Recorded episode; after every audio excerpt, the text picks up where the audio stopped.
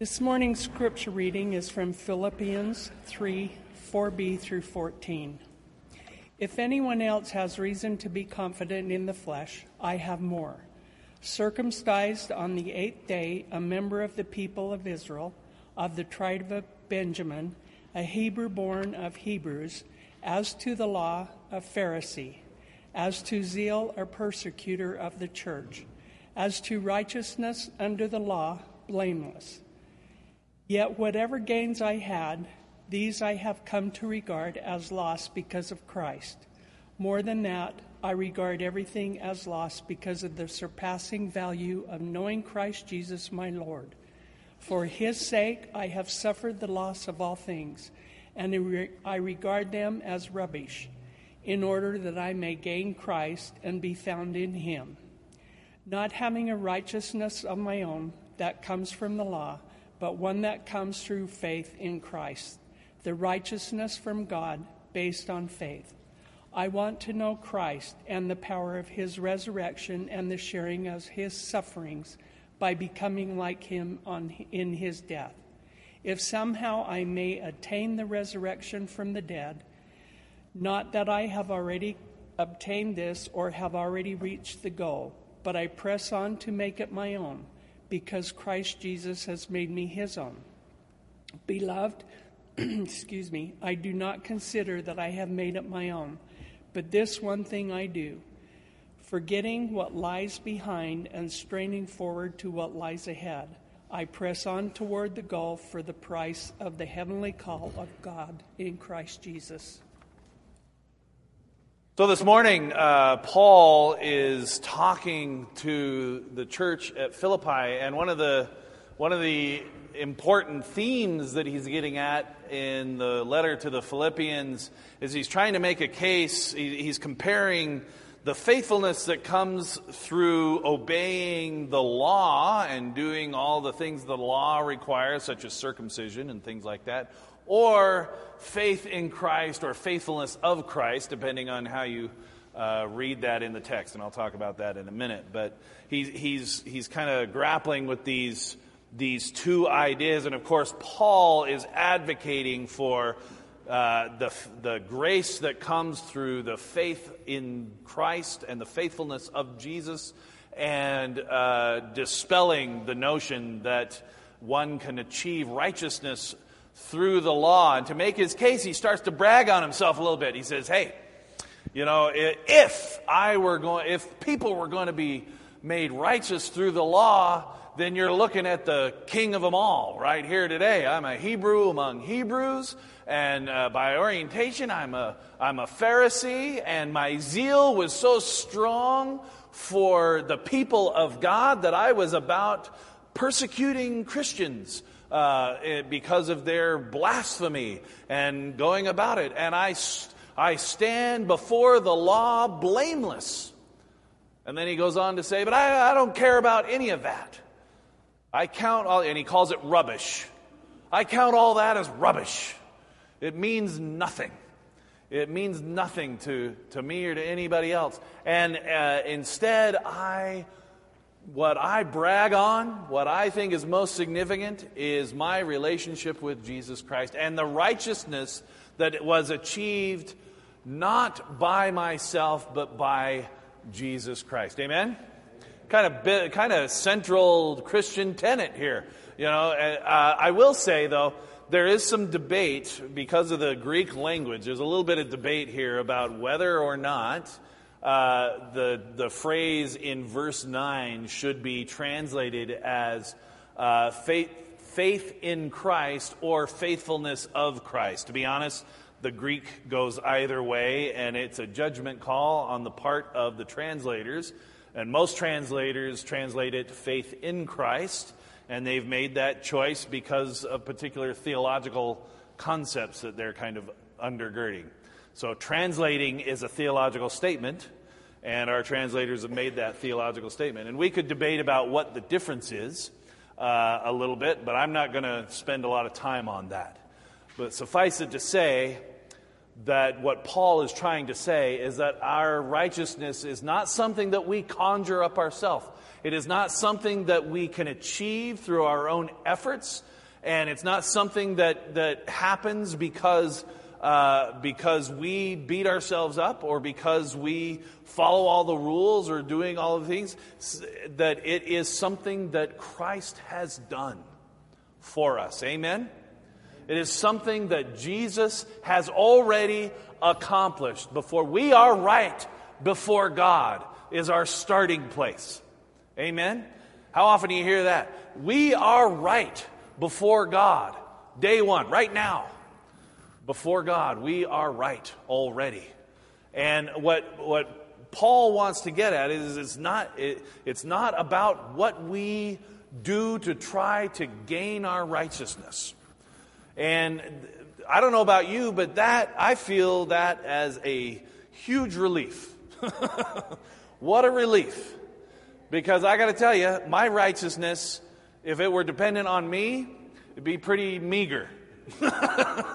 be pretty meager. I am the most undisciplined follower of Jesus out there. I have to work at praying. In fact, my best prayers happen right here uh, or when I'm praying with my wife. Uh, when I'm praying with you, I have to have someone else in the room to have really good prayer life going on. So, uh, you know, because I'm so undisciplined about that kind of a thing. So, you know, uh, uh, thank, thank the Lord, I'm dependent on Jesus' grace and not my own righteousness. Right? And what Paul seems to be getting at here is that the significance, what he wants to be about now, Instead of trying to be about how can I be the best, the best Pharisee out there, how can I be the best, how can I make sure I, I hit every mark on the checklist, Sometimes that would be nice, right? To just have a checklist of things we're supposed to do and then we're done with our, with our sanctification and we can just move on, right? We just do everything and then we're done.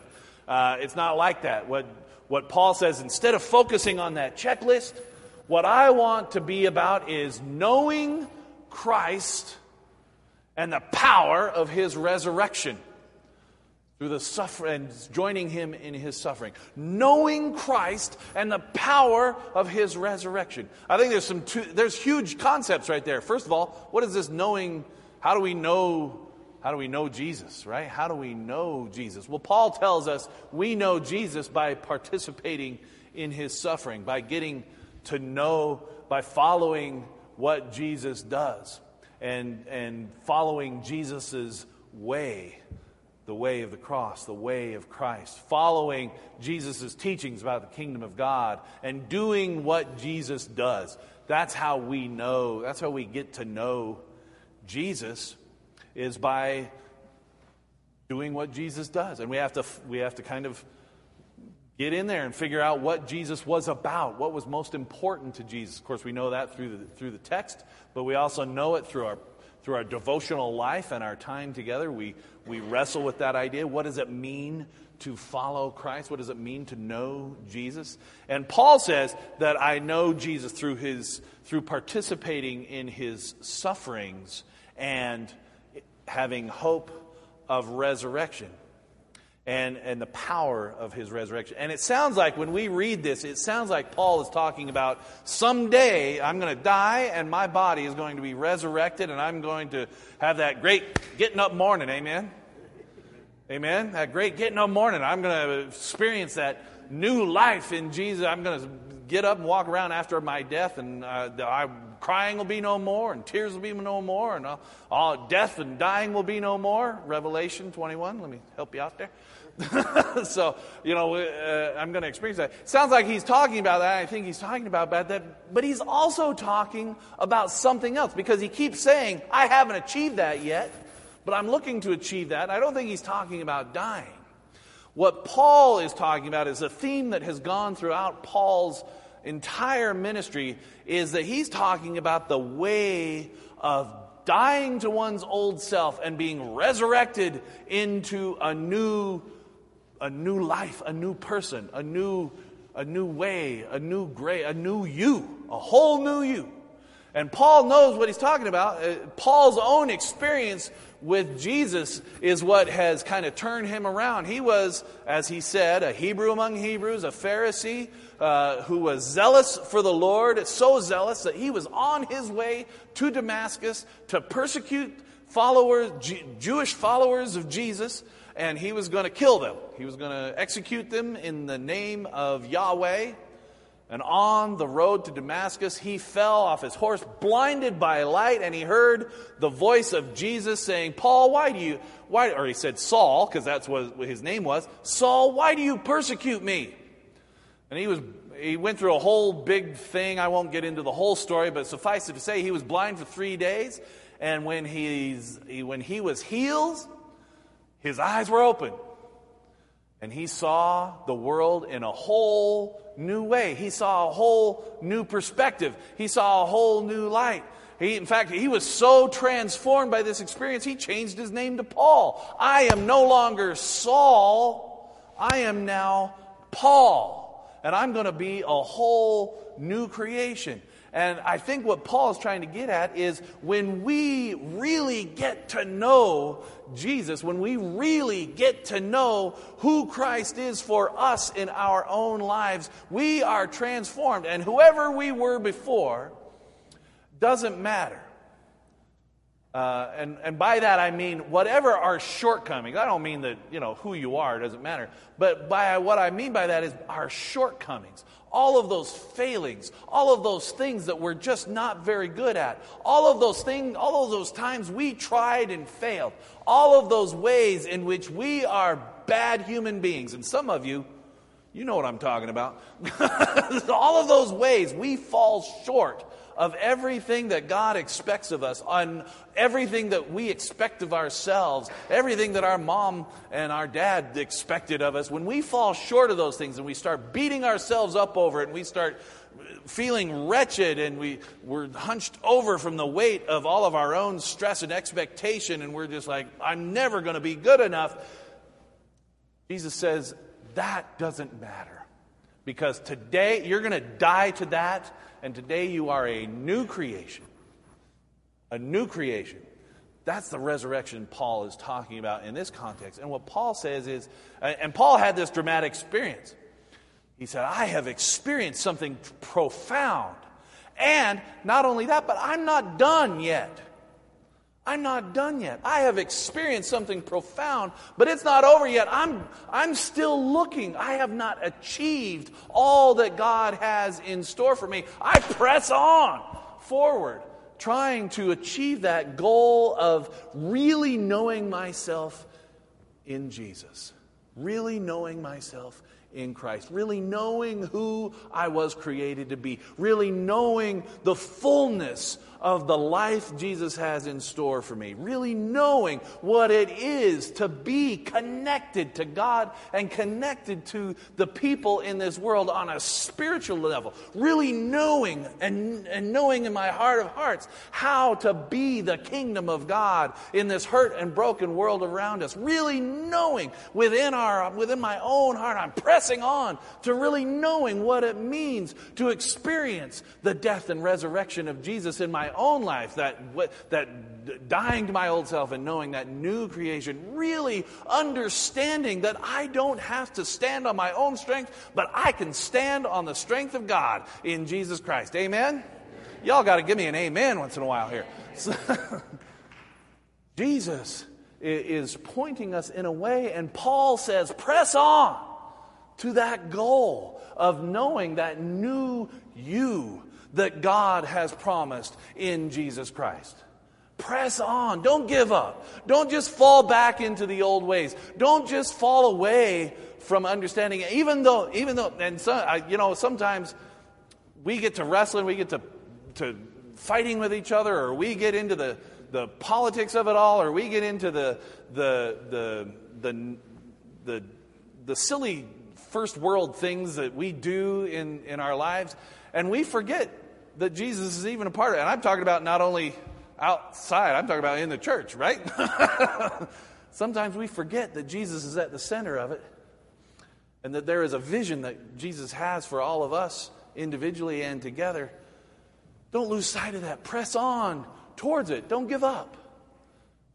There is a you. There is a you that God sees.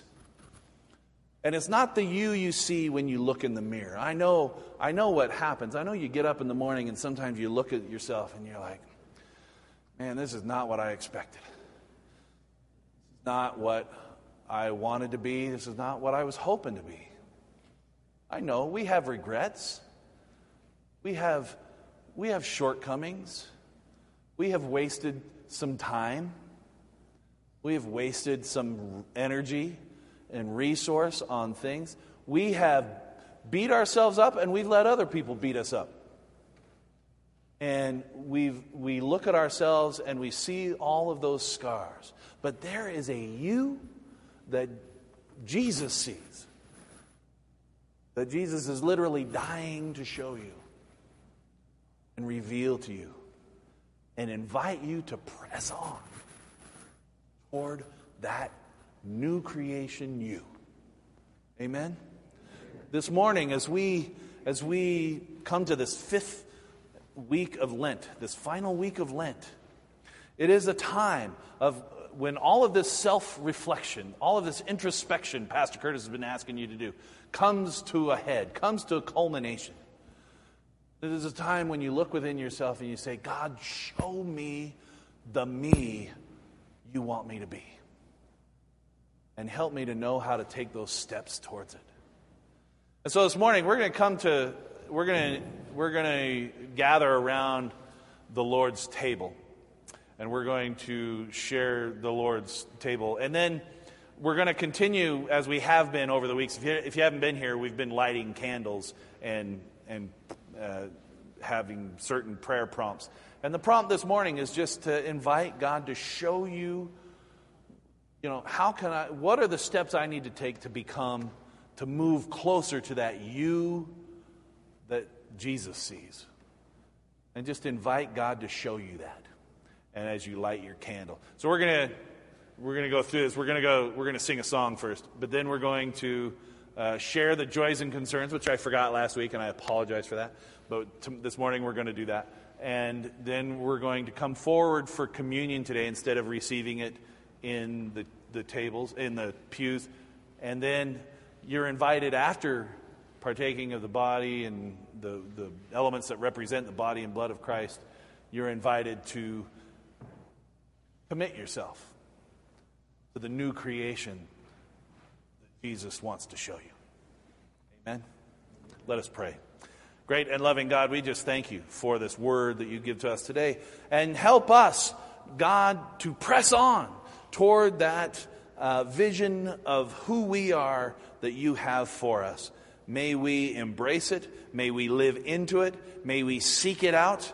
And may we know Christ and the power of his resurrection. We ask all these things in the precious name of Jesus. Amen.